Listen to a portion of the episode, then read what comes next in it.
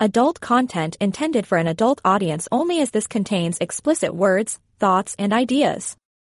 The content of this story is purely fiction and not intended for anything but the enjoyment of the listener. If you do not agree with the themes listed in the tags, please do not listen to the story. All characters engaging in sexual relationships or activities are 18 years old or older. This story was found on a free website and brought to audio form here. I did not write and take no credit for this story. Please visit the link in the comments to further support this author. This podcast is part of the Erotica Podcast Network. Support us on Patreon to make requests for subjects you would love to hear. Thank you to those who have already reached out. The Seducer, Mission Impossible. Chapter 01 Oh fuck! Fuck me, fuck me, fuck me! Oh my god! Pleased to hear that his latest move was a resounding success, James went back to his own thoughts as his 9 inch penis continued to pound into a very wet pussy. What time is it? I have to get to that appointment at 3 o'clock. Mrs. Flanagan continued to voice her pleasure as her pale body writhed under James' muscular tan body. James figured that three orgasms should be enough. Alright, James, get the fuck out of your own head and concentrate. She is getting pretty close to coming again. Got to time this right. Taking his own advice, James immersed himself into the physical feel of his cock pistoning in and out of a very nice pussy. He let his thoughts drift and felt his body react to the stimulus of a good old fucking. His balls began that usual tingle as his semen prepared for battle. Oh fuck, James! God, you are about to give me another one! Fuck, fuck, fuck! Yes, yes, yes, please don't stop. Please keep fucking me! She arched her back, her firm tits pointing at the ceiling. Here we go, James. He felt the tingle spread from his balls up through his cock. Wait, wait, there. James, I'm coming, Minning. And with the ease of years of practice, James unloaded his seed into the suddenly convulsing pussy squeezing his cock. He felt the explosion of his orgasm straight from his balls, blazing through the channel of his huge cock, and out through the small slit on the head of his penis. Torrents of powerful cum splattered the inside of her uterus. Her body shuddered and spasmed violently. James held onto her like he was on a mechanical bull. His cock continued to spit out his pent up reserve of cum. Slowly, very slowly, they finally collapsed, panting. He rolled over next to her and they both lay on their back, staring at the ceiling and enjoying the after effects of a powerful orgasm. Where the fuck is he? James thought as he glanced over at the bedroom door. James, Mrs. Flanagan said, rolling over and putting her head on his chest. If I leave Mark, would you? With a loud bang, the door of the bedroom flew open and smacked against the wall. An enraged man stood in the doorway, breathing hard. He wore a business suit and a briefcase was dangling from his hand. What? The fuck is going on here? he roared, spit flying from his mouth. At the sound of the door crashing open, Mrs. Flanagan had jerked up and pulled the sheet across her chest. Now she sat staring, dumbfounded, at a very pissed off husband. Mark, I, what, what are doing home early? What the fuck does it matter that I am home early? You fucking whore. After all I gave you. You ungrateful, fucking bitch of a slut. She seemed to shrink back from the fury of her husband's outburst. Helpless tears were streaming down her cheeks. The whole time Mr. Flanagan's anger was directed as his wife, James was quietly gathering his clothes and dressing. He was just putting on his last shoe when Mr. Flanagan rounded on him. You. I don't know who the fuck you are, but I hope you are glad that you just ruined a loving marriage. Get the fuck out of my sight before I grab my shotgun. Go. Get out. Not needing to be told twice, James quickly hustled from the room and out of the house. Once outside, James collected his thoughts. He frowned. The effects of his orgasm were wearing off, and once again he was left with a feeling of disappointment. That was too fucking easy. Again. James walked to the cafe around the corner and waited. James glanced up from his notes and saw Mr. Flanagan walking toward him. He had a huge grin on his face. He sat down in the chair in front of James. By God, man, you did it! I shouldn't be surprised, what with the reputation that you have. James bowed his head at the compliment. God, I feel so free. Do you realize how much smoother you just made my divorce? I just got done talking to her, and the bitch isn't going to give me a fight. She is packing her bags now. Shit! You are a saint! A fucking saint! Did you bring your checkbook? James asked him, almost coldly. The smile slipped slightly from Mr. Flanagan's face. Why do they always think we are going to be friends? But then his face brightened again as he pulled his checkbook out from the inside of his jacket. What's the final tally? Mr. Flanagan asked, pulling out a pen. James looked down at his notes. Let's see, five hours were spent on research, ten more on surveillance, three hours on.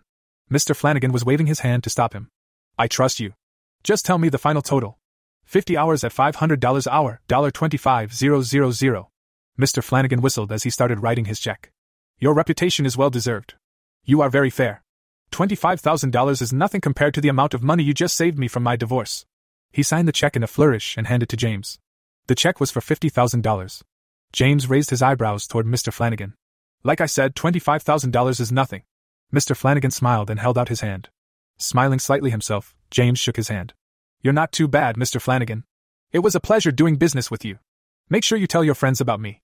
Oh, I will. You can count on that. There are not many men who can seduce a woman who knows she will get nothing if she commits adultery. James nodded his thanks and turned to leave. But he stopped and turned back toward Mr. Flanagan. Why do I always ask this question? Did you ever love her, Mr. Flanagan? Mr. Flanagan's smile slowly sank down until dark storm clouds seemed to hover over his face. In the beginning, I think, but things change, huh, Mr. Coltes? James nodded his agreement, turned around, and walked away. He was disappointed by the answer. Again. James sat quietly reading on the park bench, dressed in a smart business suit. His dark hair was blowing carelessly in the breeze. He seemed oblivious to the hungry stares of the women in the park. He finally glanced up from his book when a middle aged man sat next to him. Like James, he was dressed in an expensive suit. The Rolex watch on his wrist reflected the bright afternoon sun. He took off his Armani sunglasses and extended his hand. Mr. Coltes, right? I am Peter Wimbert. Shaking his hand, James studied him through his dark sunglasses. He can tell from the way Mr. Wimbert held himself that he was a man of power. Somebody who used any and all methods to get what he wanted. Money held no allure for this man. It was a means to an end, nothing more.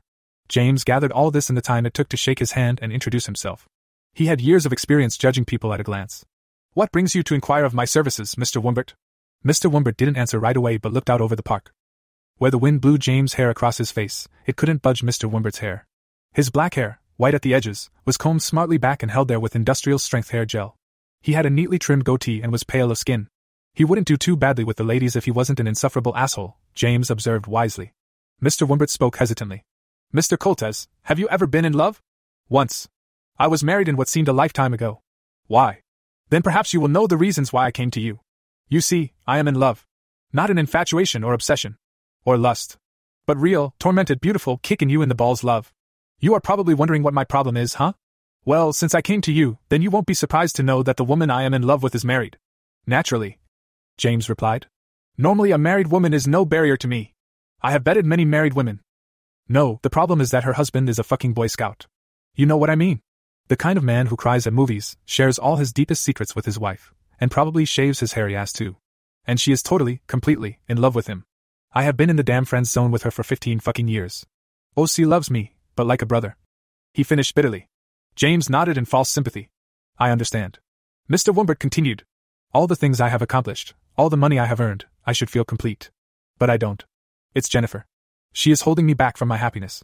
I need her, Mr. Coltes. I need her with me for the rest of my life. Mr. Wimbert, you have to understand that I can't guarantee that she will be with you. But what I can guarantee is that she will cheat on her husband, get caught, and most likely get divorced.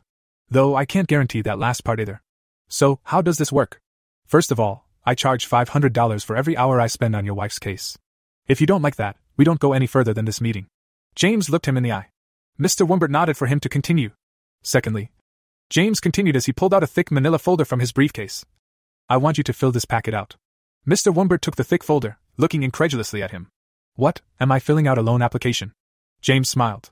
Mr. Wimbert, listen to me, as this is very important. In that packet is a series of questions about this woman that I need to have answered. Or do you think my job will be easily accomplished with a couple of caresses and some sweet nothings whispered into her ear? No, of course not, Dash. James continued right over him. If she is the woman you say she is, then I am going to need to know everything about her. Everything. You got that? So please, Mr. Wimbert, give a detailed answer to every single question. I don't care how odd you think the questions are. If I ask you how many nose hairs she has, I want you to give me the best answer possible. Understand? Yes, of course. But this is a pretty thick packet. It's going to take me all night to fill this out. Then I suggest you get started. I will meet you here tomorrow at noon. Please have the packet completely filled. Then I can start my job. Do we have a deal? Yes, I think so. I just didn't imagine your job would be this complicated. How good are you? James hesitated a moment before answering. In the seven years that I have been doing this, I have had 137 cases. I have succeeded in 136 of those. Mr. Wimbert's eyebrows shot up in shock. Wow, you are definitely as good as your reputation. I have full confidence in your abilities. Mr. Wimbert watched James carefully before continuing. Out of curiosity, what was the case that you failed Dash? Good day, Mr. Wimbert. And with that, James got up off the bench and walked away. Mr. Wimbert watched him disappear into the bright sunny day. He finally got up and walked away, burning with curiosity. The following afternoon, James returned to his luxury apartment complex after meeting with Mr. Wimbert again. He briefly greeted the doorman and walked to the elevator, his thoughts full with getting a glass of wine, settling down in front of his fireplace, and reviewing the completed packet Mr. Wimbert just gave him. So preoccupied with his thoughts was James that it took him a moment to notice a familiar scent of perfume in the elevator. With a start, James realized he was alone in the elevator with Vanessa. Vanessa was a sexy woman, with long legs and dark hair that fell down her back in waves.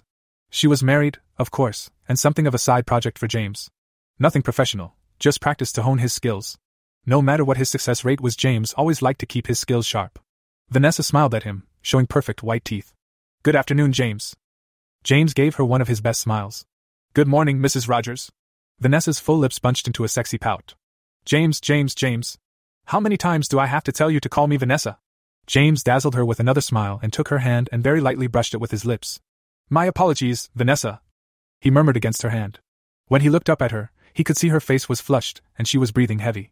The elevator beeped, and the doors opened. I believe this is your stop, my lady. Vanessa glanced out the elevator and back at James. He could tell she was clearly torn. James, I, I was wondering if I could talk to you about something. Privately. Perhaps, in your apartment? She added hopefully. Outwardly, James graced her with a smile and assured her it would be his pleasure to meet with her. But inside his head was a different story. Another hope dashed. What was I expecting? For her to resist? She was just practice, James, he admonished himself. I shouldn't have got my hopes up again. Especially not for her. He led her to his apartment on the top floor. Once inside, she walked around and complimented him on his fine taste. James knew she was just being polite. He wasn't a man who valued material things. He had a nice leather chair in front of the fireplace, where he liked to do his studying. He had a HD TV and a bookcase that spanned one entire wall. Other than that, his living room was pretty bare. Would you like a tour, my lady? James asked as he offered his arm. She giggled at his old fashioned manners and slipped her arm around his. He walked her to his study, which was cozier than his living room. Here he had an impressive oak desk, several file cabinets, comfortable chairs, and a big window that overlooked the bay. Next, he showed her his bedroom, and she predictably hovered here longer than the other rooms. Other than a king size bed and an expensive set of dressers, his room was just as bare as his living room. He took her back into the living room and sat with her on a small love seat tucked away in the corner. So, Vanessa, what can I help you with? Vanessa blushed and looked down at her hands. When she finally spoke, her words were addressed to those same hands. James, these past few weeks, that we got to know each other, have been really good for me. I wake up every day thinking about what I will say to you. How I would flirt with you. She finished in a rush. Her face was fully crimson now. Resigned to the inevitable, James put his hand on hers. Vanessa, your husband. She looked up at him, terrified. I know. She whispered. I never thought I would have these feelings. James, I love my husband. I do. But well, I kind of married him for his money, at first. I know that sounds bad, but I have grown to love him. He is a good man. Then why are you here, in my apartment, so clearly wanting to fuck me? She flinched at his words but continued to look at him. I don't know. I can't explain it. I have thought about nothing else these past weeks. I love my husband, but why do I want you so bad? No longer caring if he offended her, James felt like being dirty today. Maybe because I have a big cock that you are dying to have fill you. I am sure your husband is probably a pathetic lover. It's his fault you are here right now. So take charge of your life again. You want to be sexually satisfied. Fuck him. Pull out my cock and go to town. James threw out these words, hoping she would smack him and call him a pervert. Please. Instead, she continued to stare at him, clearly aroused by what he just said. She leaned forward and devoured his lips with hers. With her hand, she unzipped his pants and reached down into his underwear to pull out his still flaccid cock. She broke off her hungry kiss to kneel down between his legs. She grabbed his jeans and underwear and pulled them down to his ankles. She took his limp cock in her hand and brought her lips down to the head. She flicked out her tongue and licked the tip. She massaged his balls with her other hand as she started working on his now hardening cock with her lips. She worked his cock, which now was at its full nine inch length. He gripped her hair and provided the rhythm that he wanted. He tested her gag reflex and found that she could get three quarters of his cock down her throat before gagging. Impressive. She seemed to really enjoy giving him head. He had her head in both hands now and was pulling her down faster and faster. His cock was pounding her mouth almost as roughly as he would pound a pussy. She would occasionally break for air, thick spit trailing down her lips and chest. He got up, had her lay upside down on the couch, with her head hanging off the edge of the sofa, and proceeded to fuck her mouth with a vengeance. God, this girl can swallow cock.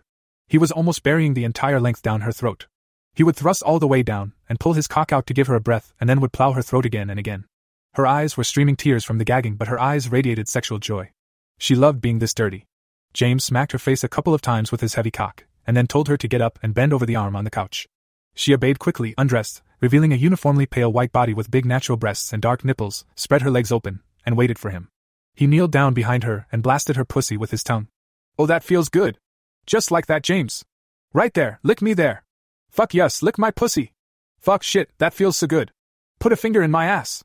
Please finger my ass and suck my pussy. James sucked on his index finger and then slowly inserted it into her tight ass. She moaned as the finger slid in all the way. James continued his assault of her pussy with his tongue as his finger furiously worked her asshole. Eh, ah, she was incapable of speech as pleasure mounted in her rectum and pussy. His cock aching, James got up and positioned his penis at the opening of her pussy. He slid his nine inch cock in all the way to the base of his balls. She moaned nonstop as his cock made its way through her tight canal. Do you like my big cock, slut? Huh. How does it feel to have a real man's cock in you? Oh, Oich, God, it, it feels so fucking good. She moaned between breathless gasps. James, knowing now that she liked it rough, plowed into her pussy with reckless abandon. Usually, the size of his cock didn't allow him to be so rough, but she definitely liked it. He tried to lose himself in the rhythm of his pounding, the feel of his cock in her tight pussy, the sound of her wetness as she was slammed over and over, but stray thoughts kept floating through his head as usual. What am I doing? I don't love her. Love? What the fuck does love have to do with sex? She is just like the others. It won't be different. It will feel the same afterwards. It always has since her. That bitch ruined me. Focus, James, feel that pussy you are pounding. Vanessa is so hot. Did you see those tits? Those have to be natural D cups at least. Who gives a fuck? Won't be different. Ruined. The same. Always. Nothing changes. Love. With a roar of frustration, which she mistook for pleasure, he sped up to almost inhuman speed. She was being pounded so hard that she literally vibrated. She loved it. Her pussy never felt so full. Areas never touched by her husband's small cock were being violently stimulated. Her pussy contracted with an awe-inspiring orgasm of gigantic proportions. K. She gave voice to an overwhelming feeling of sexual bliss. Not wanting to prolong this encounter any longer, James let the pressure build up in his balls as her convulsing pussy engulfed his cock. He felt the pressure ascend to boiling point in his balls. With a roar of defiance for the voice in his head, he jerked his cock out of the death grip her pussy had on him, and shot his load onto her butt cheeks. Four, five, six strong jets of cum splattered her ass. She was still vibrating from the best orgasm she ever experienced. He wiped his cock in her ass crack and pulled up his pants. He walked to the bathroom while she lay panting on the sofa. He brought back a towel and proceeded to wipe her ass. He tossed the towel aside and sat down next to her head. Vanessa, unfortunately, I have some important work to do. Thank you so much for this experience. Her face clearly showed that she was stung by his curt dismissal. She gathered up her clothes and dressed without speaking. He knew he offended her. I don't love you. Well, goodbye. She said lamely. She waited as though expecting him to apologize. He continued to stare at her. Tears formed in her eyes as she realized that she had just been used. She opened the door, but his voice stopped her. Vanessa, whenever you need a good fucking, feel free to stop by. She slammed the door behind her. In the hallway, she let out a choked sob. She wept, not because he used her, but because she knew she was going to take him up on his offer. Back in his apartment, James grimaced distastefully. Is there anybody in this godforsaken world with dignity? He got up to retrieve the packet completed by Mr. Wimbert. He settled down in his armchair, pulled the packet out from the folder, and began to read. Maybe this Jennifer Chansey had dignity. The all too familiar spark of hope kindled as he began his next case. Chapter 02 James sat in his car, chewing silently on his sandwich as he watched Jennifer walk to her car. She was right on time, as usual. He watched as she pulled out of the gym's parking lot and took off toward home. James swallowed the last bite of his sandwich and started his car. He was careful not to follow too close. Years of experience had taught him how to follow someone, so he had no worries about being spotted. Besides, most people wouldn't think they were being followed even if James wasn't so careful. But he took no chances. That's how he earned his reputation. As he followed her, James contemplated this new case. Mr. Wimbert had been very thorough in answering the questions in the packet. Jennifer Chansey was married to Mike Chansey, a software engineer. They have been married for 12 years and have a 10 year old son named Mike Jr. Jennifer was a kindergarten teacher and loved kids. She was tall, about 5 feet 8 inches. She was in excellent shape and had a nicely tanned body. Her deep brown hair was cut short at the shoulders. More importantly, she was very much in love with her husband. James had been following her over the past week and found that she had no dirty secrets. She went to the gym every Monday and Thursday after work for two hours. And then she drove straight home, except for one time when she picked up dinner from the grocery store. She went on a date with her husband one night, and James had secretly observed them in the restaurant. They were very loving toward each other. All in all, she was a pretty boring person. And James loved it. Maybe she can resist. There is something about her, a quiet strength. Love can endure, right? We aren't all just lustful animals. Love exists. I know it does. James found himself constantly thinking these thoughts over the past week. Of course, these thoughts always plagued him at the beginning of every case. James followed her until she predictably pulled into her driveway. He drove past without slowing down and glanced out of his rearview mirror. She was getting out of the car and walking inside. Okay, that's it. It's time to start. James had seen enough. Now it was just time to formulate a strategy. James sat dozing in his armchair. Several pages of notes laid scattered on his lap. He stirred suddenly and started rifling through the pages on his lap, as though his sleeping mind had been working a particularly hard problem. With a smile of satisfaction, he held up one particular page to the light. As part of his process, James would formulate several different plans and then let his mind absorb the different combinations. And then after a while, he would just instinctively know which plan to go with. James examined the page he selected. The gym would be the point of contact. He would join and then make sure he worked out close to her. He would adopt the persona of a person who likes to talk to someone while working out, but would not flirt or make any blatant attempts at seduction. This would have to be a subtle job. He would also use the inside information he obtained from Mr. Wimbert to appear as though he has a lot in common with her. After much thought, he decided that he was going to be a volunteer who liked to entertain terminally ill children at local hospitals. She was a kindergarten teacher who loved children. This should warm her heart towards him. Of course, it wouldn't all be show. James planned on developing a friendship with her, and then he would take her with him one day to a hospital to entertain the children. It was a risk, because it would reveal a real part of himself, but sometimes in life you had to brave the dangers. At least, that was what he hoped to do, she could very well break sooner than he expected. It happened before. There was many times where he had spent several hours researching only to have his target break in a matter of hours. Those were cock-hungry whores. Jennifer would be different. She had to be so with his plan firmly set. He got up and got dressed. Jennifer slowly opened her eyes, blinking at the pale morning sunshine pouring in through the lace curtains on her bedroom window. With a tired sigh, she rolled over and nudged her husband Mike. Hmm. He mumbled. Wake up, sweetie. It's morning. And ma'am, are you sure? She laughed softly. Yes, honey. We have to get up for work. Come on, get your lazy butt up. With a groan, Mike rolled over and sat on the side of the bed. With a giant yawn, he stood up and stretched his arms over his head. He put on his slippers and started shuffling toward the bathroom. Jennifer watched him with a big smile on her face. He looked so cute buck naked and with slippers on. What made it even more hilarious was that his sleep addled brain didn't realize he had put on her fluffy bunny slippers. She hid her laughter behind her hand as his head swiveled toward her. What? He grunted. Nothing. She had to bite her hand to keep from exploding with laughter. He shook his head at the strange humors of women and shuffled into the bathroom. He was looking in the mirror and brushing his teeth, trying to wake all the way up, when he saw in the reflection of the mirror his fully naked wife walk into the bathroom. She walked up behind him and hugged him. I love you, she told him, resting her head on his back. Sleepy or not, the sight of his beautiful wife naked was more than enough to make his cock spring up instantly. He patted her hand. I love you too. He twisted in her grip and turned around to face her. She continued to hug him, but now his hard cock was pressed up against her pussy. She rested her head on his chest. Do we have to go to work today? She asked softly, her voice muffled by his hairy chest. He kissed the top of her head. Sorry, sweetie, but we have to pay the bills. Besides, I have a big meeting today.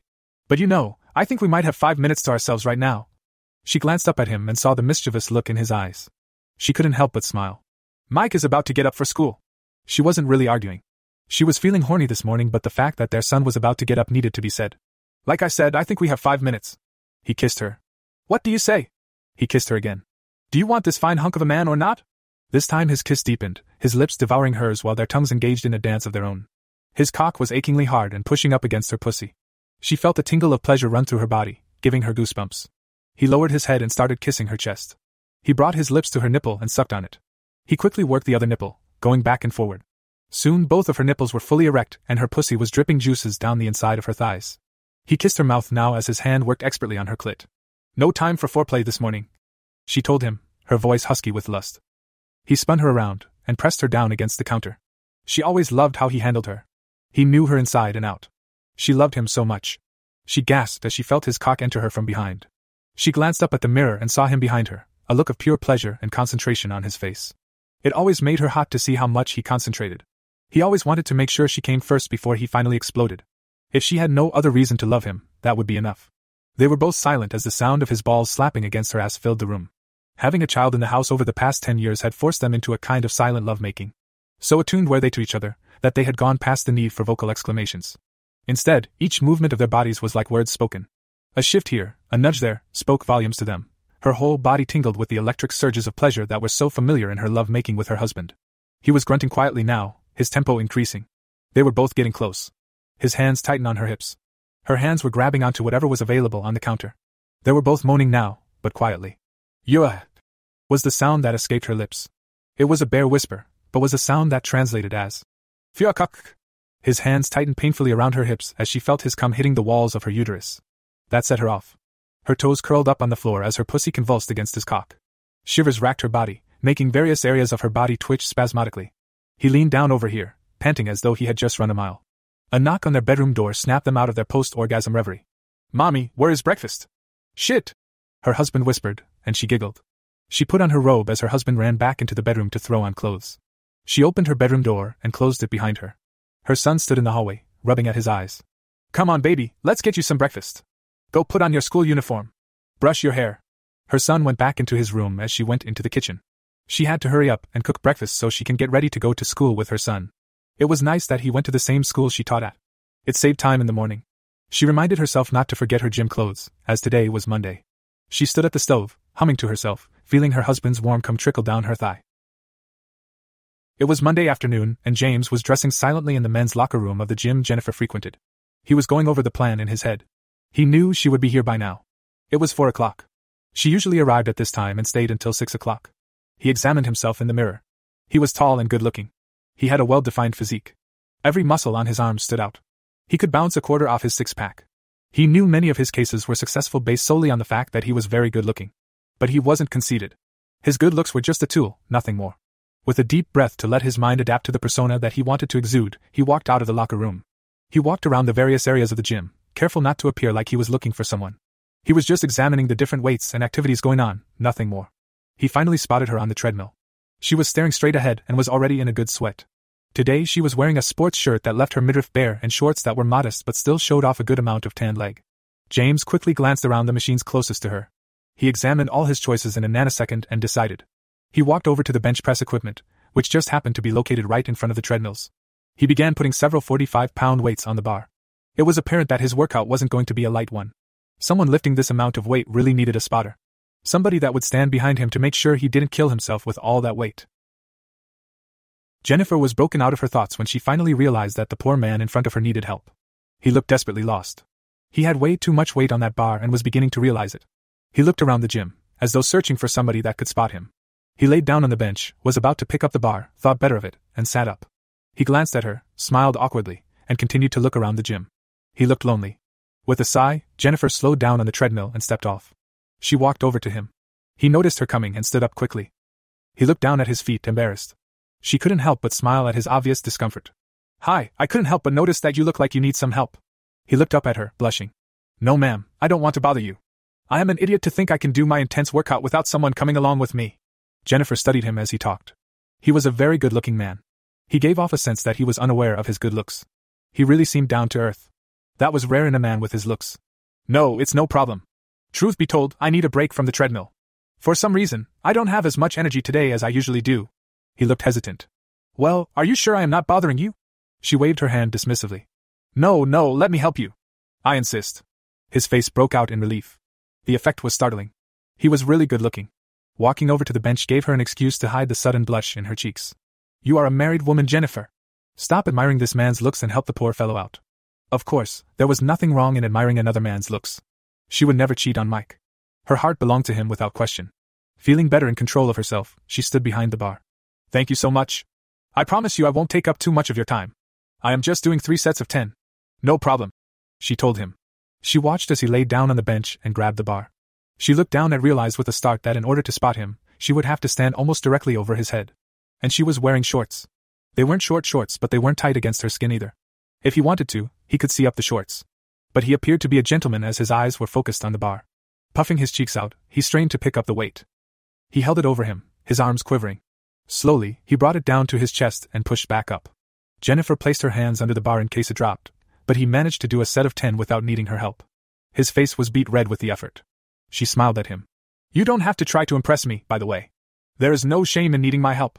He smiled back at her, which for some reason made her heart skip a beat. Damn, this man is too beautiful. What kind of man would I be if I couldn't lift this weight without a beautiful woman's help? The compliment made her cheeks blush. The fact that he was manly reminded her of her husband. She loved manly men. Thinking about her husband made her remember their love making this morning, which made her cheeks blush even more. I'm James, by the way. He held out his hand. Jennifer. She told him, shaking his hand. Jennifer. He repeated slowly, as though caressing her name. Nice to meet you. This is my first time here, so it's nice to meet a friendly face. Well, on behalf of all us gym rats, welcome. She realized he was still holding onto her hand. I'm married, she blurted, and then blushed deeper than she previously did. Jesus, this man is not hitting on you. Get a hold of yourself, Jennifer. He let go of her hand with a small smile. Well, thanks for sharing that. I am not looking to date right now, anyways. Not that I wouldn't date you, of course. An awkward silence fell between them. Well, it was very awkward for Jennifer. He just sat there looking amused. Well, he finally said, and she was grateful that he broke the silence. How about we forget about the bench press? I could use a cardiovascular workout. Would you mind if I joined you on the treadmills? Sure, Jennifer replied, still feeling deeply embarrassed. Together they walked back to the treadmills. He took the one next to hers. They spent a couple of minutes in silence while they adjusted to the speed they wanted. Jennifer felt her embarrassment slowly drain away. She was just caught off guard by suddenly running into the most beautiful man she had ever seen. She meant no disrespect to her husband. Mike was, in her mind and heart, very good looking. But pretending that he was better looking than this man next to her would be an out, an out lie. Jennifer could admire him for that, as one would admire a Van Gogh painting. But she had no inclination to sleep with a Van Gogh painting, let alone a flesh and blood man. Love for her husband burst through her heart, creating an effective barrier against the charms of any man. Sorry about our awkward meeting back there, Jennifer finally said. I didn't mean to imply that you were hitting on me. I was just caught off guard. I dare say you know exactly what kind of effects your looks have on women. He laughed. All too well believe me. In fact, that is something of a constant embarrassment to me. I find it hard to communicate normally with women. As a result, I have terrible luck. That's why I told you I am not looking to date right now. Jennifer frowned thoughtfully. You know, I never thought about it that way. I guess beauty can almost be as much a curse as ugliness. I am willing to bet that you know this all too well.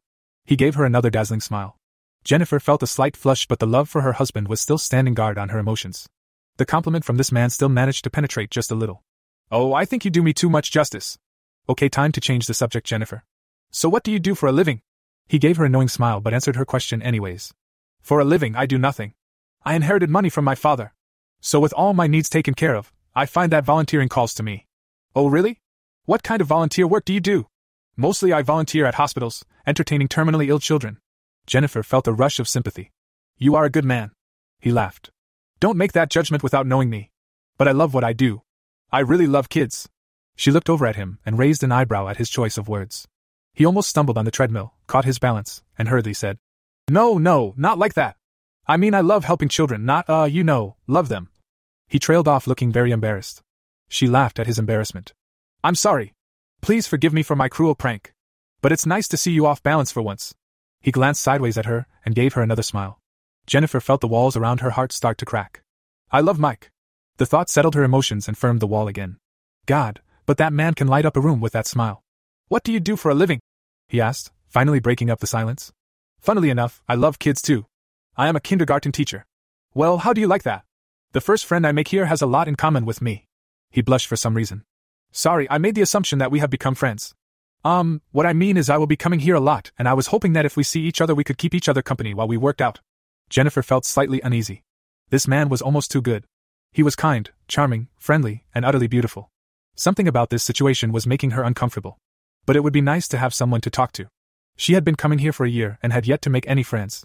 Sure, she finally said. I would like that. His smile lit up his whole face. He turned off the treadmill and stepped off. Well, I have to go. But I will look forward to speaking with you again.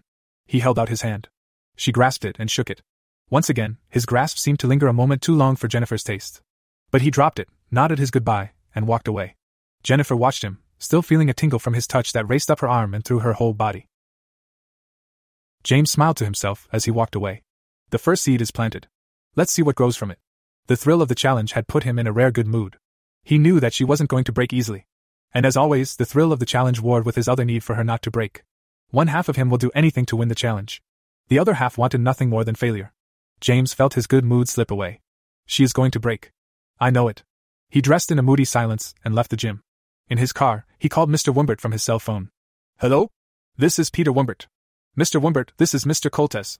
I have made first contact. I think it went very well. James heard him sigh in relief. I have been on pins and needles the whole week. I know you said I can't call you, but I was hoping I would get more input into what you are doing. Mr. Wimbert, we discussed the rules. You are to leave me alone to handle this situation. I am a professional. I don't need a nursemaid to hold my hand. You hired me because I am the best. I work best when I go at my own pace. She will break, don't worry. I know. It's just that I have waited for 15 years to be with her, and now that I am finally doing something about it, I seem to have lost all my patience. Just put it out of your mind. James replied. Focus on other things. This case is not going to break open very quickly. She is surrounded by a strong wall of love, and it's going to take time for me to chisel a path for myself. Patience is a virtue, Mr. Wimbert. And don't worry about the money. If it takes me a long time, I just charge a flat fee. Oh, I'm not worried about that. I just want to be with her already. But I understand all too well that she is a tough nut to crack. Thanks for the update. I will keep you informed of my progress, don't worry. Good day, Mr. Wumbert. Dealing with clients was the thing James least liked about his job. Well, he disliked everything about his job, most of all that he kept getting work. The world seemed to labor under the impression that there were good and virtuous people on this earth. James had the unfortunate duty to prove their world wrong. James sometimes felt that he was the only one who could see in a world inhabited by the blind. Love doesn't exist. The world would be better off knowing that. Love is the illusion people use to justify their actions. Love is the excuse people use to pretend life has a purpose. James shook his head, trying to clear his mind of such gloomy thoughts. What has she done to me? She ruined me. Why did I marry her? An image of a beautiful woman tried to float up into his mind, but James squashed it down ruthlessly. He would never spare a thought to her, he had long ago decided. Why? Jennifer felt strange on her drive home. The man from the gym kept popping into her head.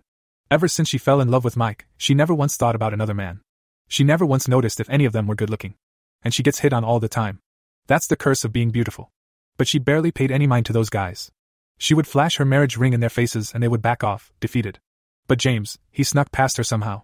Maybe it was because he was so beautiful and that he didn't try to come on to her. Was it just simply a case of pride? Smiling to herself, she put him out of her mind. That was it. She felt her pride was injured because he didn't come on to her. That's what fascinated her about him. Feeling foolish, but much better, she arrived home. Mike was already home, having picked up Mike Jr. from school. He always did on the days she went to work out. He would also cook dinner, whose smell was now wafting toward her from the kitchen. Sitting down at the table and eating dinner with her husband and son made her feel much better. The thoughts she had while talking to James seemed to belong to another woman. This is who she was. She had a loving husband and a great son. She retired to bed that night, determined to make Mike the luckiest man in the world. She would do something very special to make up for her traitorous feeling earlier at the gym. She would give him a blow job, something that she rarely did. Mike was snoring quietly on the bed when she walked out of the bathroom. She smiled down at him and sat on the bed. She pulled his underwear down enough to pull out his flaccid cock. She leaned down and tentatively licked the head. He twitched in his sleep and continued snoring. Smiling, she took the head in her mouth and sucked gently.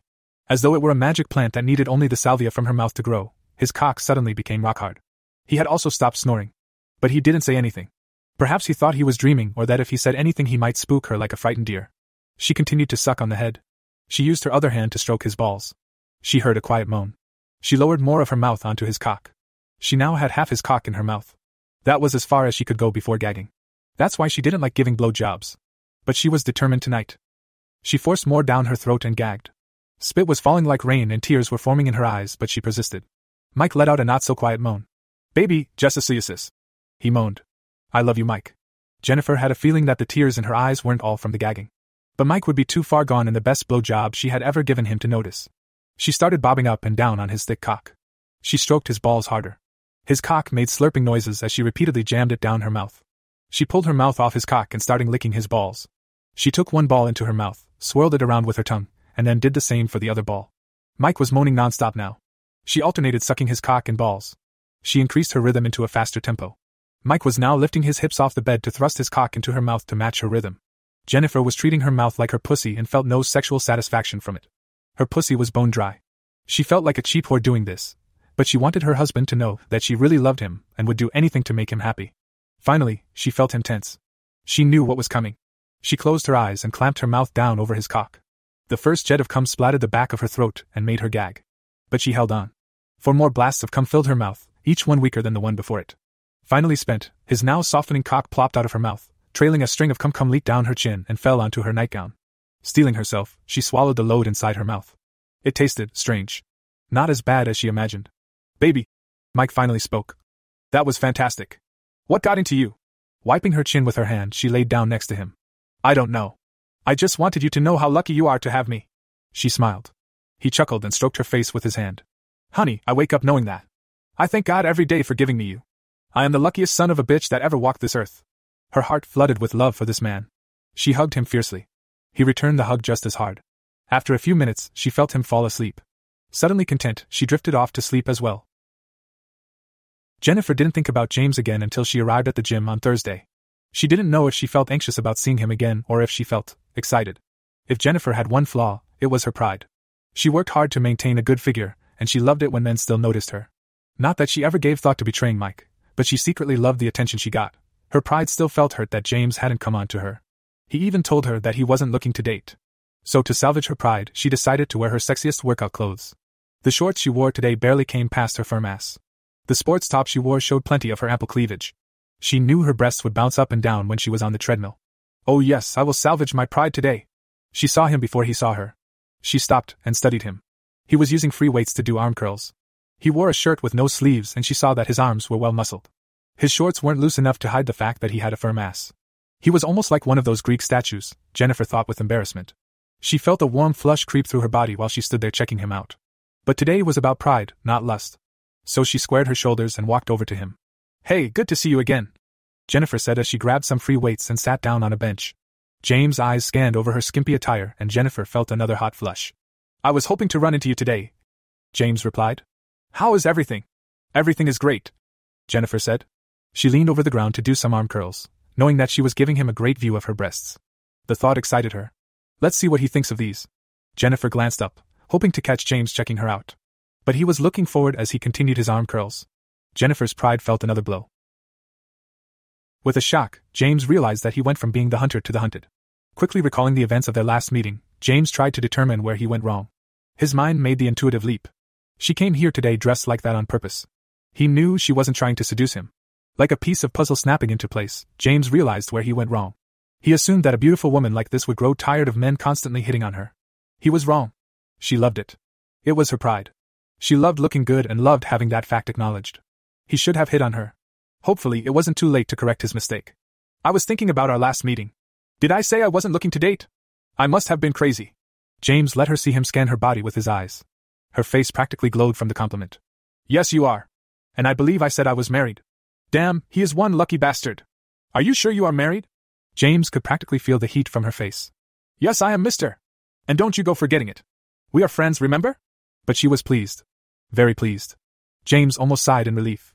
His mistake had been corrected. Jennifer felt her entire body tingling. It worked. Her pride was purring contently. Now she just wished that she could go change into more modest clothes. But she would let him have his eye full for today. But only today. Believe me, James continued, I will be cursing the day you were married. So what's it like to be a kindergarten teacher?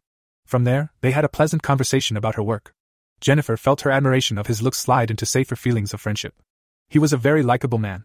She could easily ignore the sexual thoughts she had for him when she just focused. With a pang of guilt, she knew that her husband wouldn't like the idea of her having another male friend. He accepted Peter because he knew Peter had been her friend before she ever met Mike. And she never once had sexual feelings for Peter, even though she had been single when they met. But James, she definitely had sexual feelings for him. But that was okay. Life was about choices. She knew she couldn't help but find him sexy. But she could control her actions. Eventually, any sexual feelings would disappear with friendship. Or at least fade into the background. James was busy telling her about a day when he went to entertain the children at a hospital, only to find out that one of them passed away the night before. He nearly choked up when he told this story. Her heart went out to him. Sorry, James said, coughing into his hand to hide his sudden outbreak of emotion. I don't want to bring you down. No, I think it's incredible what you do. You really do love children, don't you? I can understand that. James looked at her, as though weighing a difficult decision. Jennifer, I think you should come with me one day. It would really mean a lot to you, I am willing to bet. You should see these children, Jennifer. They are so brave. Sudden emotion choked up Jennifer. She felt tears sting her eyes. I would like that, she said, throwing caution to the wind. He had touched upon a deep seated need within her. Her sister had died as a child. Jennifer had visited her so many times in the hospital. That's where her love of children came from. They can be so courageous as to make your heart weep. James nodded his understanding at her sudden emotion. How about tomorrow night? Jennifer hesitated. What would she tell Mark? It didn't matter. She needed to do this. Okay. Jennifer didn't notice the distasteful grimace that passed over his face. His insight had scored a hit. The second seed was planted. Chapter 03 James rode the elevator up to his apartment, his mind full of what had just happened with Jennifer. I wonder how long it will be before she breaks. That she will break is no longer in question. I saw that look in her eyes when she accepted my proposal. Sighing resignedly to himself, James exited the elevator. Sitting by his door was Vanessa. She was obviously waiting him. What was worse, she had several bags of luggage next to her. She stood up when she saw him approach. Oh shit. What is this, Vanessa? James looked significantly at her luggage. Vanessa looked down at her feet. James, I left my husband. I told him what I did. And, um, he kind of threw me out. Her eyes were red rimmed. Tears formed in her eyes and slowly snaked down her cheeks and dropped to the floor. So? James asked callously. Get the hint, bitch. If James' blunt dismissal affected her, she didn't show it. Instead, she wiped her tears with the heel of her hand and looked James square in the eyes. I want to stay with you. I will do whatever you want me to. I will fuck you whenever you please. You won't even notice that I am here, I swear. Why me, Vanessa? You are a rich woman. Why don't you just go stay at a hotel? Or go stay with family or friends? Because. Vanessa took a deep breath and continued. Because I, I, I love you. I love you with all my heart. Tears fell down her face again. Her fragile emotional state had brought color to her pale cheeks. The tears made her eyes shine. At this moment, she was even more beautiful than James had ever seen her. And he didn't care that she loved him. Why should I? I am incapable of feeling love. I was hollowed out a long time ago. Sorry, sweetie, but you have put your heart in the wrong damn place. And now I have to burn it before it goes any further. Fuck off, Vanessa. I don't give a shit about your feelings. I don't want you here. Vanessa flinched at his words but didn't back down. She has courage, I will give her that. Okay, that's okay. I can live with my feelings. So now that we both know that you don't love me, let's talk about something more practical. I will be your sex slave. Whenever, wherever, it doesn't matter. You don't have to worry about any of that relationship bullshit. You don't have to please me. I don't even have to be in the mood for you to take me. I will follow any rule you give me. James was suddenly no longer irritated, but rather curious. Why would you do that? She smiled at him, tears still falling down her cheeks. Because I love you. And it's my hope that in time you will come to feel the same. So I can put up with anything if I can just hold to that hope. You would be wasting your time. James said, but not callously. Instead, against his better judgment, he was actually intrigued. He looked her over and bit his lip in thought. She seemed to hold her breath. Finally, the judgment came. Okay. You can stay here. But here are the rules. You will do whatever I say. You will not question me. If you question me once, you are out of here. Are we clear so far? Vanessa nodded eagerly. Good. James continued. You will put your clothes in the dresser. You will hang nothing up. You will give no sign that my apartment is inhabited by a woman. You will only have clothes and no other possessions lying around. You are to sleep with me at night, and you will leave during the day. Do you understand my rules? Yes, she said quickly. I understand perfectly. I won't be in your hair, I promise. James nodded and unlocked his door. He walked in without picking up any of her bags. He sat down on his couch and watched her struggle to bring in her bags. When she finally had everything inside and had closed the door, he called her over to him. Come here and suck my cock, he ordered. She blushed, but walked over to him and knelt between his legs anyways. She unzipped his pants and pulled out his limp cock. James leaned his head back as she started sucking on his cock. I wonder how good Jennifer will suck my cock? She does have a nice body. I look forward to fucking the shit out of her. But then again, I really don't. Will you give in like this horse sucking my cock right now, Jennifer? Vanessa was sliding James' cock halfway down her throat. She made gagging noises when she went too far. She paused long enough to spit and went back to town on his cock. She sucked on the head, and then trailed her tongue down the length of his cock. She brought her tongue to his balls and sucked gently on his sack. She rolled his balls around with her tongue, taking time to suck on each ball. God, she really is good at this, James thought as a moan of pleasure escaped his lips. She started sucking his cock again, this time at a faster pace. She pistoned his cock in and out of her mouth like she was on a mission. Spit trailed down his cock as she came up for great gasps of air. James was surprised to feel the familiar tingle in his balls. She really is good. James pulled his cock out of her mouth and smacked her face with it. She stuck out her tongue and tried to suck it again. Take those fucking clothes off and lay down on the couch. James commanded her. She stood up and pulled her blouse over her head. She unzipped her pants and pulled them down. She took off her shoes to throw off her pants. She stood in front of him, suddenly shy. She was wearing lingerie. Her black bra pushed up her ample tits, and her black thong showed off her ass to perfection. She had worn this for him, James knew. Take those off too. James told her as he jacked off to maintain his hard on. Vanessa bent her arms behind her to unclasp her bra. It fell to her feet. She bent down to remove her panties. She used her foot to kick them off. James took a moment to study her. She was pale all over. There wasn't a tan anywhere on her body. Her face, arms, legs, chest, and ass were all white. She looked like a porcelain goddess. James had to admit that she was probably the most breathtakingly beautiful woman he ever fucked. Well, almost. Lay down, James said as he got up from the couch. She didn't hesitate. She lay on her back. James knelt down and spread her legs open. He kissed his way down her thigh, skipped her pussy, and kissed his way up her other thigh. Her body quivered as she moaned. Her pussy glistened wetly. James took his time teasing her. He kissed all around her pussy. He even blew softly on her moist lips. Finally, she couldn't take the teasing anymore. James, please lick me, she begged. Please, James, please. Smiling, James darted his tongue out and licked her outer lips. At the contact, her body convulsed, and she came immediately. James dug his face into her pussy and licked furiously. She bucked her hips, but James was latched on like a tick. Another orgasm hit her like a truck. James' tongue expertly darted and weaved into her pussy. He sucked and pulled and licked. He even bit her softly, which caused her to get up on her elbows and moan ecstatically. James. God, I can't stand it. Shit, James, shit. Where did you learn, oh God? She fell back to the couch and started convulsing with another orgasm. Her juices were flowing down his chin. His cock was aching now. He got on top of her, slid his dick into her now sloppy cunt, and started pounding her furiously. His thrusts were so powerful that she was sinking all the way into the couch and popping back up with each thrust. The sound of his balls smacking against her flesh seemed to reverberate throughout the living room. James, I love how you fuck me. I have never been fucked this good. I could have your cock in me forever. Her pussy clinched tight around his cock and another orgasm washed over her. James continued his relentless pounding.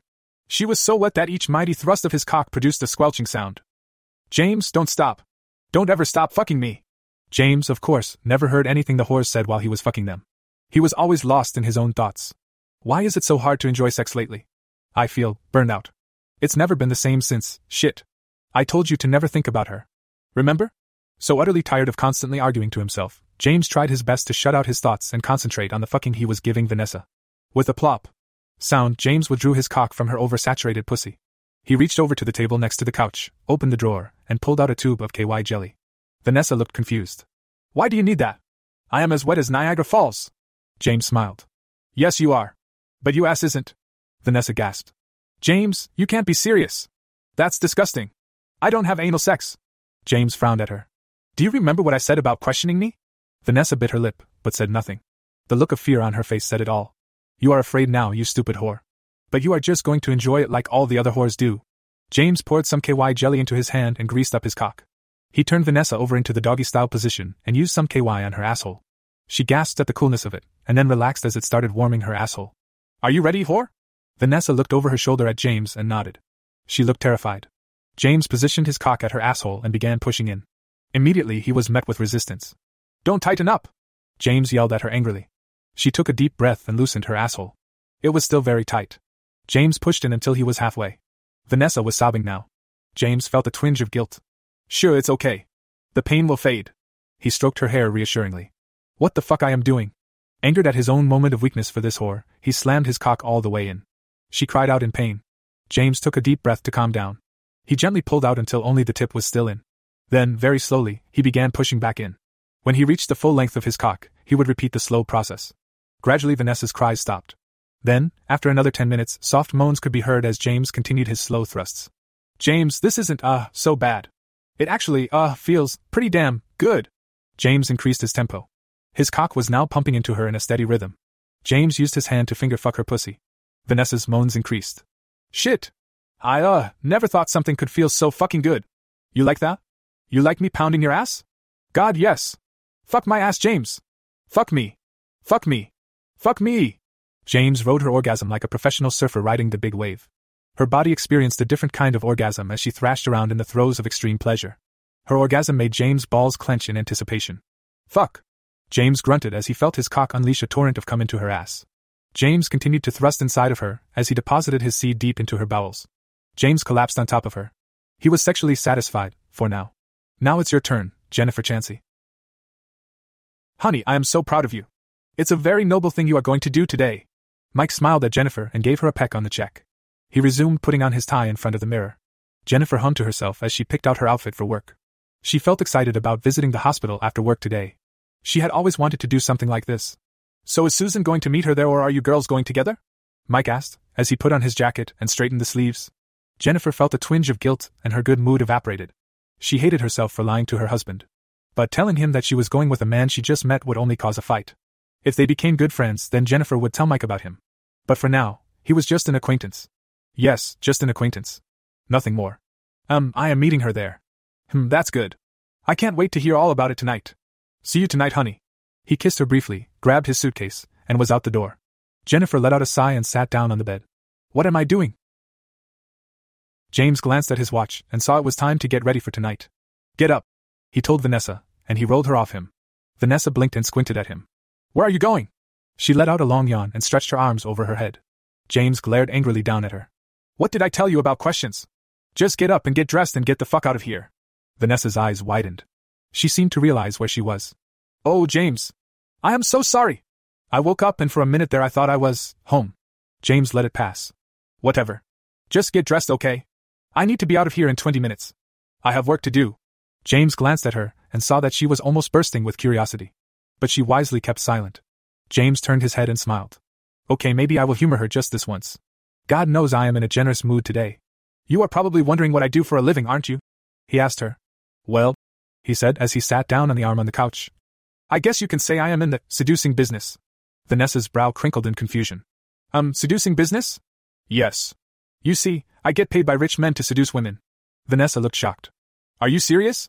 You are a gigolo? James laughed. Yes and no. You see, for various reasons, rich and powerful men need a woman to be seduced. Sometimes husbands hire me so they can divorce their wives, sometimes men covet another woman and want to break up her marriage, or any reason really. Vanessa stared at him, her face troubled.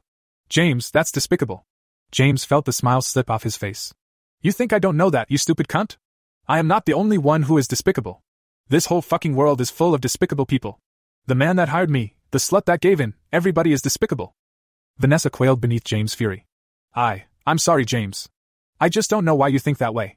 James felt his anger drain like water through a strainer. It doesn't matter.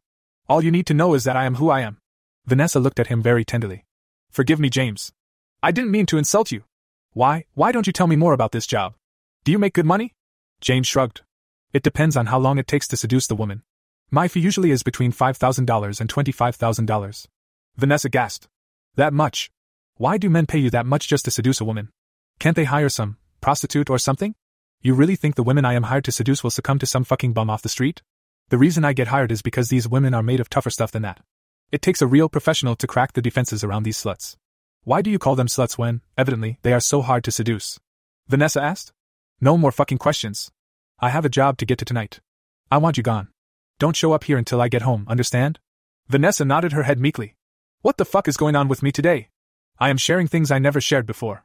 Jesus, before I know it, she will probably have me watching Oprah with her. Maybe it wasn't wise to let her stay here. James looked at her, opened his mouth to tell her to get her things and leave, and closed his mouth instead. Fuck it. I don't feel like dealing with this right now. I have another slut to seduce. Jennifer waited nervously in the hospital's parking lot.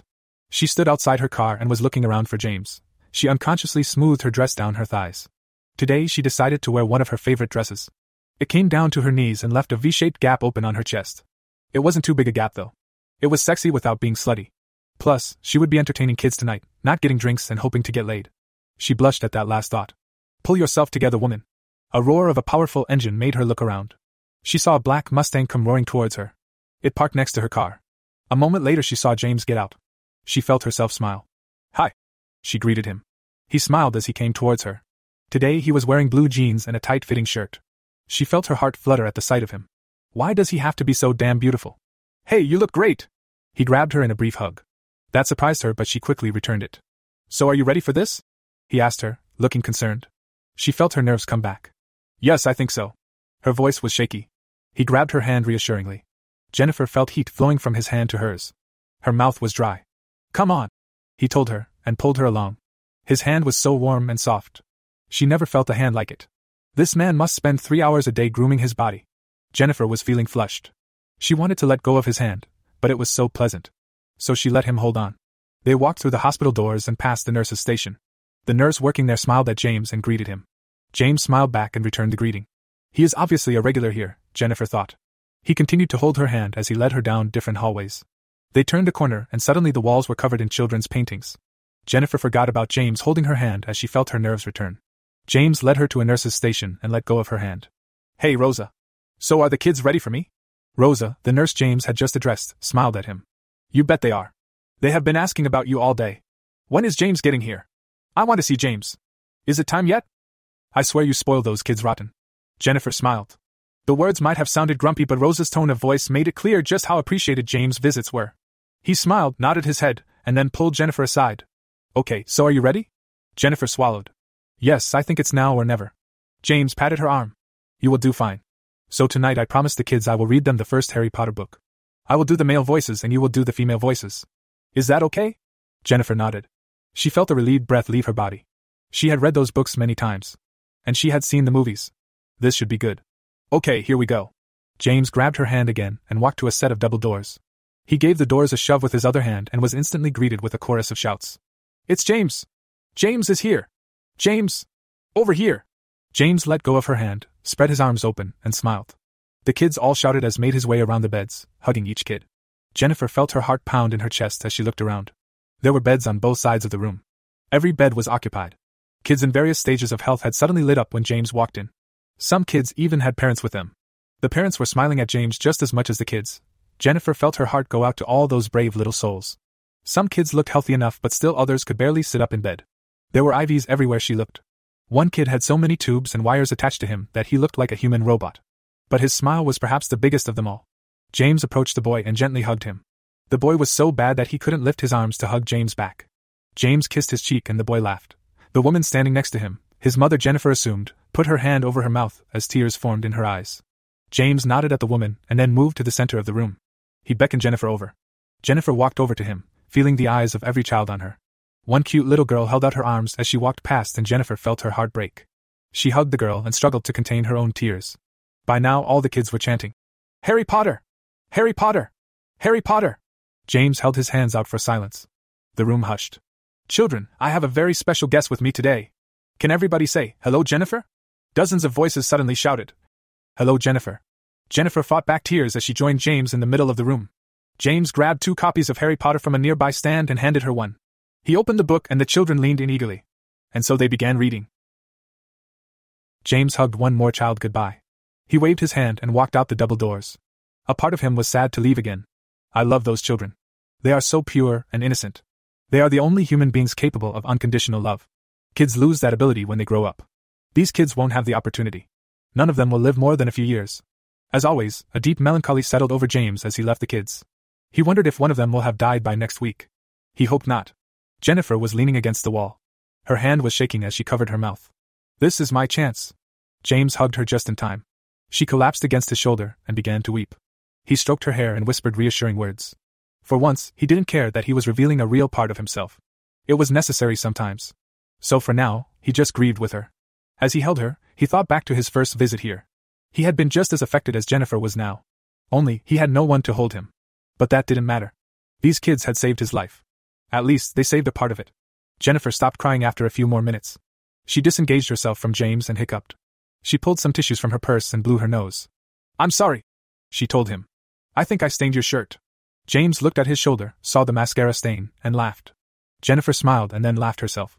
Thanks, she said gratefully. Thank you for everything. What I experienced in there, that means more to me than any words can describe. No problem, he replied. He held out his hand. Shall we get you home to that dashing husband of yours? She smiled and grabbed his hand. She squeezed it, and he squeezed it right back. Hand in hand, they walked to her car. Jennifer walked back to her car in a daze. The powerful emotions she had just experienced were still running through her body. Most of all, she was just in awe of James. The way he was with the kids was magical. When he read, he wasn't just sitting down and reciting words. He was leaping around and doing sound effects. All of his characters had their own distinct voice. Jennifer felt embarrassed as she read all of her parts in the same, droning voice. But James had reassured her that the kids loved her. They certainly loved him. And what was more, Jennifer saw in James something she had yet to see in him. When he was with them, a mask seemed to slide off his face. Jennifer would have never known that he was hiding behind a mask. But she had seen the difference. She didn't know why he was hiding, but he needed to be that guy in the hospital all the time. He just seemed to glow. He was even more beautiful, if that was possible. And Jennifer was scared shitless. She felt cracks running around the wall of her heart, the wall that her husband had put up. Jennifer didn't think it was possible. But somehow, oh God. I think I am falling for him. Scared, she let go of his hand and walked quickly to her car. Is something wrong? He asked her. Yes. Yes, something is wrong. You are killing me. No, why? She lied through her teeth. Oh, no reason, I guess. So, do you think you would like to do this again? No. Tell him no, Jennifer. This is getting out of hand. I just came here for the kids. I didn't come here to ruin my marriage. Yes. She heard her traitorous tongue reply. I would love to. Okay. His smile spread over his face. Good night then. Good night. She fiddled with her keys but didn't get in her car. Good God, woman, get in the car. James stared at her eyes. She could see his cheating moving rapidly. Her heart seemed to beat out of her chest. Her palms were sweaty. Hell, her whole body was sweaty. And she couldn't move. His lips looked full and delicate in the light of the lamp in the parking lot. He took a step closer. Jennifer. He began. He seemed to be at a loss for words. He stepped closer. Jennifer couldn't feel her heart beating anymore. It had probably jumped out of her chest and was running home to tattle on her. His face was inches away. She tried telling her feet to move, but they seemed to be cemented to the ground. His lips came in. She felt an intense heat sweep her body. She was almost shivering. His lips came towards hers and went past. They brushed her cheek right next to the corner of her lips. An electric jolt went through her body. The area of her cheek where he kissed her seemed to be on fire. Good night, he whispered, his voice husky with lust. He stepped back and Jennifer snapped back to reality. Shit! Shit, shit, shit! She turned to her car, fumbled with her keys, and jerked open the door. She got in and quickly slammed the door. James was barely getting in his car when she sped out of the parking lot. I love Mike. Went through her head over and over on her drive home. Mike had dinner waiting for her when she got home. He had gone all out too. There were dozens of candles lit all over the room. Her dinner was arranged very artfully on her plate. And Mike had set out her favorite bottle of wine. Jennifer couldn't think of a way to make her feel guiltier. Hey baby, Mike said. He kissed her and guided her to her seat at the table. So, how was it? Mike popped open the bottle of wine as he smiled down at her. Jennifer waited until he filled the glass before responding. She needed some time to gather herself, and Mike's display of affection was really coming at a bad time. It was so good, honey. You can't believe what those children have to go through. It was the most amazing thing I have ever done for anybody. Mike grinned wide, as though he was sharing her experience. Did I mention how proud I am of you? He seated himself at the other end of the table and began pouring a glass of wine for himself. I want to know everything. And so Jennifer told him. She told him how she felt doing what she did. She told him about how she had cried afterwards. But she didn't tell him about James. She didn't mention that it was James who comforted her when she cried. And she most certainly didn't mention that moment in the parking lot when she wanted him to kiss her so bad. Oh God, I really did want him to kiss me. What is wrong with me? Jennifer never felt so lost. She still loved her husband with all of her heart. That feeling was still there. But then, how was it possible for her to want another man? She finished dinner as fast as she could, and then told Mike that it had been an emotionally draining day, and she just wanted to go to bed. Mike told her that he understood, and he even tucked her in good night. He kissed her forehead and went back to the living room, as the night was still early. Jennifer lay in bed and stared at the ceiling. Her brain was making a sort of buzzing noise, as though it was trying real hard not to think. She didn't want to think about what almost happened tonight. Because deep down, in a part of herself that she refused to acknowledge, Jennifer might very well be falling for James. But that shouldn't be possible. I love Mike so much. How is this happening? Jennifer was so lost and frustrated that she sobbed into her pillow. Mike never heard a thing. And so the weeks passed by in a blur. James was continually chipping away at Jennifer's defenses. They went to the hospital every week as well as the gym twice a week. They hadn't come close to recreating that moment in the parking lot, but in some ways, the most important ways, James knew he was getting closer to her. He no longer saw that look of apprehension of her face that was there for a week after the parking lot incident. Now, every time Jennifer saw him, a huge smile would light up her face. James was taking the same approach that one would take to tame a skittish horse. He was letting her get used to some physical contact. Before she knew it, she was getting accustomed to his touch. It was nothing more than a brush of her skin, maybe grasping her hand for a moment, but it was enough. Mr. Wimbert, predictably, was getting even more impatient. Mr. Coltes, I know you don't want me to call you, but it's been over a month. James took a breath to ease the sudden flash of anger. Mr. Wimbert, I told you when I first took this job that I work at my own pace. You should know Jennifer better than anyone. Do you think if I succeeded so easily in less than a month that she is the woman you think she is? No. I guess you are right. The fact that she hasn't given in yet is somehow both exciting and frustrating. Are you sure you can pull it off? Trust me, I have made great progress. I really don't think it's going to take much more. And don't worry about my bill. This job is going to be a flat $25,000. That's fine. Mr. Wimbert replied, but he sounded distracted. Listen, do you think that maybe it would help if you drugged her? James didn't even bother replying. He just hung up the phone. He really hated dealing with clients. Was that one of your clients? Vanessa asked from behind him. James turned around. Vanessa was lying fully nude on his bed. Mr. Wimbert had called him during a particularly good fucking session. But now he wasn't in the mood to finish. I'm tired. We are going to sleep. James turned off the lights and crawled into bed. He felt Vanessa's hand slide across his back. He slapped her hand away. She knows better. What the fuck is she thinking? That we are going to cuddle? If she was upset by his rejection, she didn't say anything. Instead, right when James' eyes were sliding closed, she asked about something different. James, was I a job? Did my husband hire you? James snorted into his pillow. Please, Vanessa. You were just practice. If you were a job, I wouldn't have even bothered to ask for payment. Hell, I wouldn't have even taken the job. This time he did get a reaction. Vanessa let out a breath. A relieved breath. Curious, James rolled over. Why are you happy? It was dark, but James was sure she was smiling. Because that means you chose me, I wasn't some job. James couldn't help it. He threw back his head and laughed.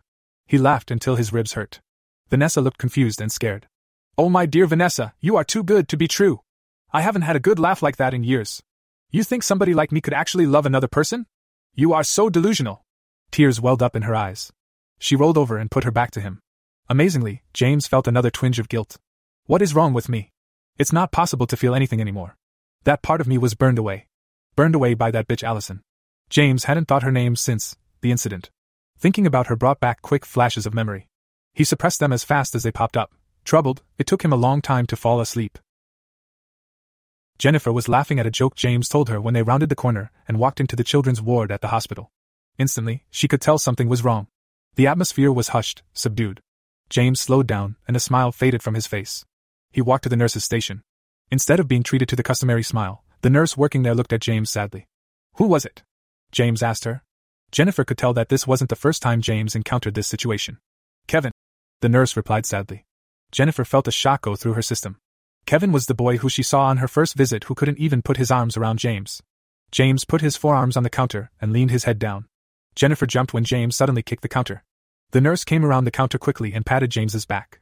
I'm sorry, she told him. He was such a brave boy. He passed this morning. His mother was devastated, of course. She told me to tell you that Kevin really loved you. You really made a difference, you know that? James nodded, too choked up to say anything. The nurse patted him one last time and went back to work. Jennifer followed James to the nearby chairs and sat down next to him. She wanted to be strong for him, but before she knew it, she felt her heart clench. She wept as grief rolled through her like fire. She leaned against James and he put his arm around her. He wept with her. After a while, they both stopped crying. James took her hand. I really need a drink. I have some special stuff at my apartment for days just like this. Will you join me? Something in the back of Jennifer's mind was screaming at her, but she was too numb with grief. Yes, I need a drink too. Jennifer tried to think about what she was doing as James drove them to his apartment, but she just felt so comfortable with him. They needed each other today. They had bonded and shared an amazing experience together. Nobody would understand their grief but each other. Her husband wouldn't even be able to help her. He hadn't been in the trenches with her. He hadn't gone through what she had gone through. Tonight, James was the only person that could possibly understand. James knew on the drive home that tonight was the night something was going to happen. He hated the fact that it was due to what happened tonight, but he was too pragmatic not to take advantage of it. He wasn't really in the mood for fucking tonight, or to have his hopes dashed again, but it was better to just quickly get it over with. I knew she was going to break. He felt bitter. And tired. But none of these emotions showed up on his face. He was the portrait of sorrow and grief. Jennifer held his hand on the whole drive over. They arrived at the apartment complex. James drove into the underground garage and helped Jennifer out of the car. They both hadn't spoken since the hospital. He knew she was still too numb with grief and disbelief. They took the elevator up to his apartment. That bitch Vanessa better be gone. James unlocked the door and let Jennifer walk in before him. He turned on the lights as Jennifer stood rooted to the spot she had stopped at. She was crying again. James went around his apartment, checking to see if it was Vanessa free. Thankfully, it was. Why did I let her stay here? Shaking his head, he walked back to Jennifer. Jennifer, do you need to use the restroom or anything? She looked up at him, and her eyes widened in surprise. She didn't realize where she was. Yes, I need to freshen up. James took her hand and guided her to the restroom. She closed the door behind her. James waited until he could hear the water running before he pulled out his cell phone. Mr. Wimbert? Mr. Coltes. It's good to hear from you. How is everything? I thought you would like to know that I think tonight is the night. Do you remember my address? I have my whole apartment rigged with cameras. Be waiting outside in one hour to get your proof. James heard him let out an excited yell. All right. Thank you. I am on my way right now. James hung up as Jennifer walked out of the bathroom. Jennifer felt a little better after washing up. Her mind cleared up enough for her to be worried. She was in James' apartment. Alone. And she was in a very vulnerable state. But still, she needed him. It's not fair what happened to that boy. He was too young. Jennifer felt the tears start falling again. James hugged her and led her to his couch. She sat down and leaned her head on his shoulder. He stroked her hair and she cried. He even kissed her forehead. Jennifer couldn't stop crying. She needed an escape. She needed to stop feeling this pain. James kissed her forehead again. That kiss sent a spark through her. I need this. It's the only thing that will make me forget the pain. I need to be comforted. I need, I really need, Mike, I'm sorry. Only James can help me with this pain. Jennifer lifted her head a little to gently kiss James' neck. His body went rigid, as though in shock. Then he relaxed. He kissed her forehead again, but this time more sensually. She kissed his neck again. She could already feel her grief slipping away as the more powerful emotion of lust took over. But grief was still there, mixed in with the lustful feelings. It made an interesting combination. James' lips trailed their way down her face. He kissed her eyes. He kissed her nose. He kissed each cheek. Jennifer's body felt as though it was on fire. She was already so wet. The combination feeling of lust and grief was stronger and more pleasurable than any feeling she had ever had. His lips made their way to her. They hovered inches away from hers. She looked up into his eyes. He looked right back at her. The moment seemed to freeze in the air. Jennifer felt an overwhelming feeling of fate, as though this moment had been written so long ago. Finally, his lips descended. She held her breath and closed her eyes. His lips met hers, engulfed hers, and embraced hers. Beautiful, wonderful bolts of electricity flowed through her. His lips were like a dream. She moaned with the pleasure of it. James kissed her thoroughly. His tongue slipped into her mouth and out again. His hand sneaked up her body and caressed her breasts. Even though she was wearing a bra and a shirt, she could feel his hand pull and tug her nipples. She had never felt so alive to another person's touch. She was surprised to find her hand sneaking down his body. She rubbed his crotch. She could feel his cock through the rough material of his jeans. He was sucking on her neck now. He kissed his way up her neck to her earlobe. He took it in his mouth and sucked on it. Her pussy was gushing juices. She knew her panties were soaking wet. She couldn't take it anymore. She had to see this beautiful man in all his glory. All rational thought, even memories of her husband, had disappeared when he first kissed her. She was living for this moment now, not the future. She needed this, or else the grief would overcome her. Children and her love for them were forever her weakness. She unzipped his pants as she stuck her tongue in his mouth. She reached in and grasped a big cock. She pulled it out and gazed at it. It was just as perfect as the rest of this man. His cock was long, thick, and straight. The head was huge. She wanted nothing more than to suck it, even though she hated blowjobs. His cock felt warm in her hand. She jacked it off a couple of times. She looked up at him, and he was smiling at her. She lowered her mouth to the head. You want me to lick this? She asked him teasingly. It took him a moment to catch his breath. I do. He finally managed to say. She smiled at him, pleased that she was driving him crazy. She flicked out her tongue, so ready to taste this perfect cock. I do. The words rang through her skull with the force of a freight train. She clamped her teeth down hard, nearly biting off the head of his penis. I do. That wasn't James' voice in her head. It was Mike's. Involuntarily, a memory popped into her head. Do you, John Michael Chansey? Look at him, he is so nervous. Take this woman, Jennifer Charlotte Robertson. I hate my middle name. To be your lawfully wedded wife? Do you promise to cherish and keep her, in sickness and in health, and forsaking all others, to be faithful only to her as long as you both shall live? I do. Oh, Mike. And do you, Jennifer Charlotte Robertson, take this man, John Michael Chansey? I do. I do. God, yes, I do. To be your lawfully wedded husband? Do you promise to cherish and keep her, in sickness and in health? No matter what, baby, I will always take care of you. And forsaking all others, to be faithful only to him. Yes, my love, I will never again love another man. For as long as you both shall live? Forever, my love. I will love you forever. Snapping back to reality, Jennifer let go of James' cock as though it was on fire. I, I can't do this, she told him. James looked at her in disbelief. What the hell just happened? What do you mean? He asked her. James, this is wrong. I am married, for God's sake. And not only that, but I love him with all my heart. This is absurd. I have no idea what I am doing here. What the hell am I thinking? James actually felt his jaw drop. No. It's not possible. Love doesn't exist. Jennifer got up and looked down at James. She blushed at the fact that James' cock was pointing straight at her. She seemed to hesitate for a moment, but she brought her chin up and a look of resolve settled over her. James, as much as this pains me, I can't see you anymore. I have feelings for you, which I am sure you know. I think I may even love you. But I love my husband more and I will never hurt him. I don't know if it's even possible to love two men. She continued, looking down at the floor in confusion. But I just had to grasp that fact. Once I did, everything became clear. I have a choice. My heart chose Mike a long time ago. James barely listened to what she was saying. He was too stunned. All that time hoping, and it finally came true. He had been rejected. He had been rejected for love. He felt an old inner barrier start to crack and bend under pressure. Tears formed in his eyes. Jennifer mistook the cause for his tears. Oh, James, I am so sorry! If I had never met Mike. She leaned down and kissed him. His still hard cock brushed her arm. She broke the kiss, and her hand trailed across his cock. She stared down at it for a long moment before she shook her head. I love you, James. She whispered. She turned around and walked out of the apartment. James sat on the couch and tried in vain to stop his inner barrier from shattering. That barrier hid painful memories and truths. Vanessa must have been waiting for Jennifer to leave because she came in moments after Jennifer left. She saw James sitting on the couch with his cock out. A hurt look flashed across her face. So did you do it? She asked him icily. Instead of answering, James started weeping. He put his head in his hands and wept. Vanessa rushed over to him and put her arms around him. What is the matter? She was crying too. But James was too far gone to hear her. The barrier had shattered. Memories, bittersweet memories, rushed through him. And so did a voice, a voice that was banished a long time ago. It was his conscience. Okay, James, it's been too long. It's time to tackle your demons. No! Fuck off! That's not going to work anymore. Your insane quest is over. Love does exist, James. Did you ever really doubt that?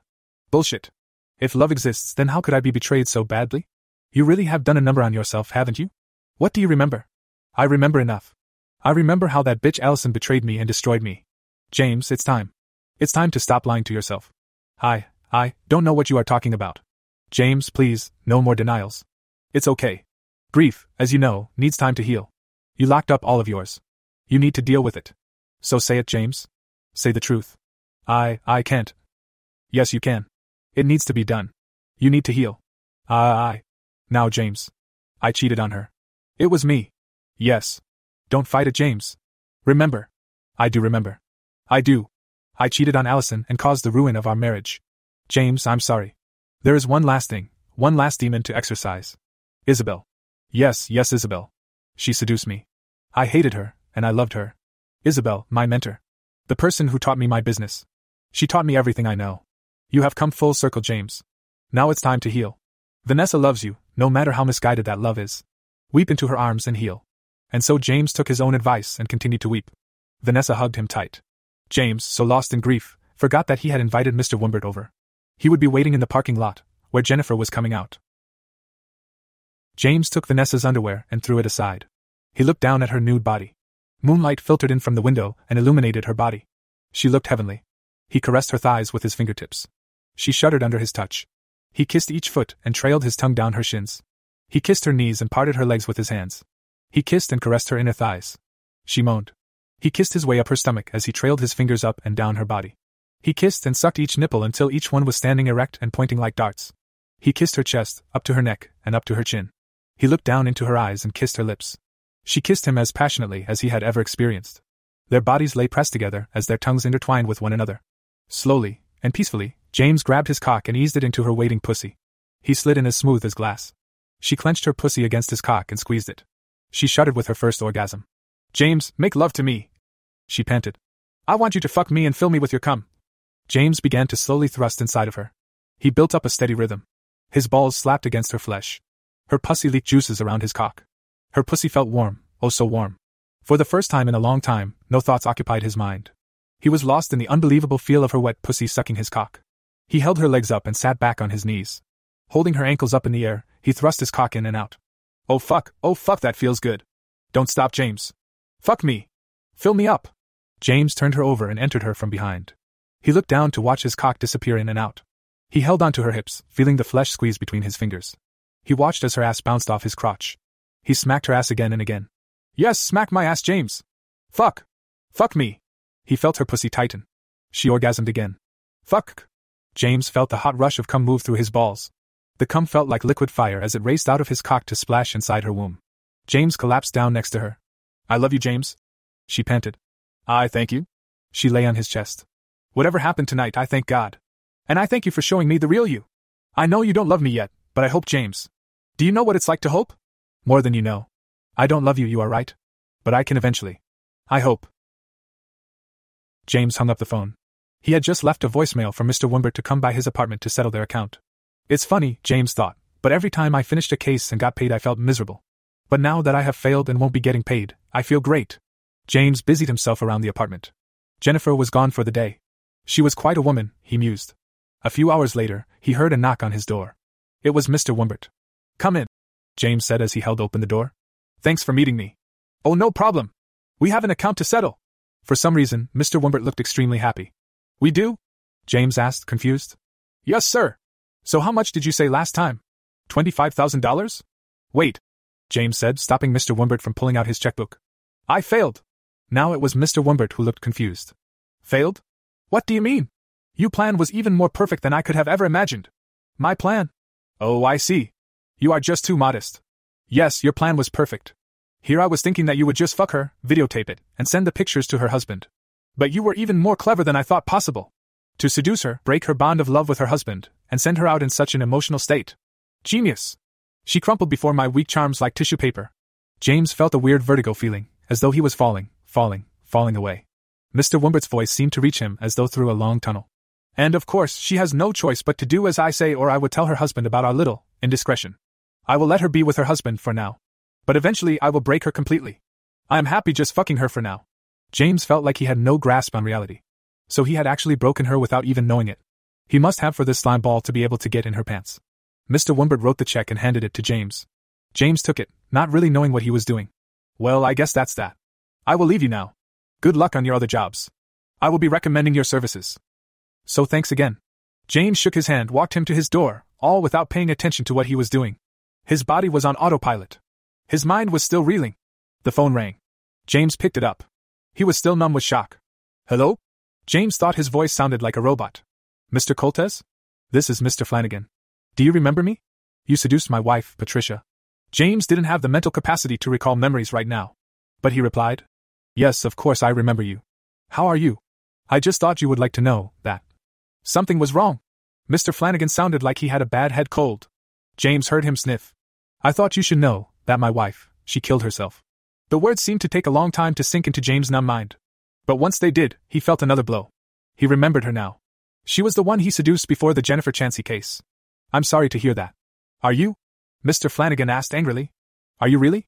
You son of a fucking bitch. You made her fall in love with you. You bastard. You were only supposed to fuck her. James felt anger start to overcome his numb mind. I am the son of a bitch? Me? Look in the mirror, asshole. You were the one who hired me. I told you I would do anything I had to. Are you so stupid that you don't know why I had to make her fall in love with me? Because she was in love with you, you fucking jackass. Mr. Flanagan was sobbing on the phone. Patricia, my wife, oh God, what did I do? I thought she was only after my money. James felt the old familiar sneer on his face.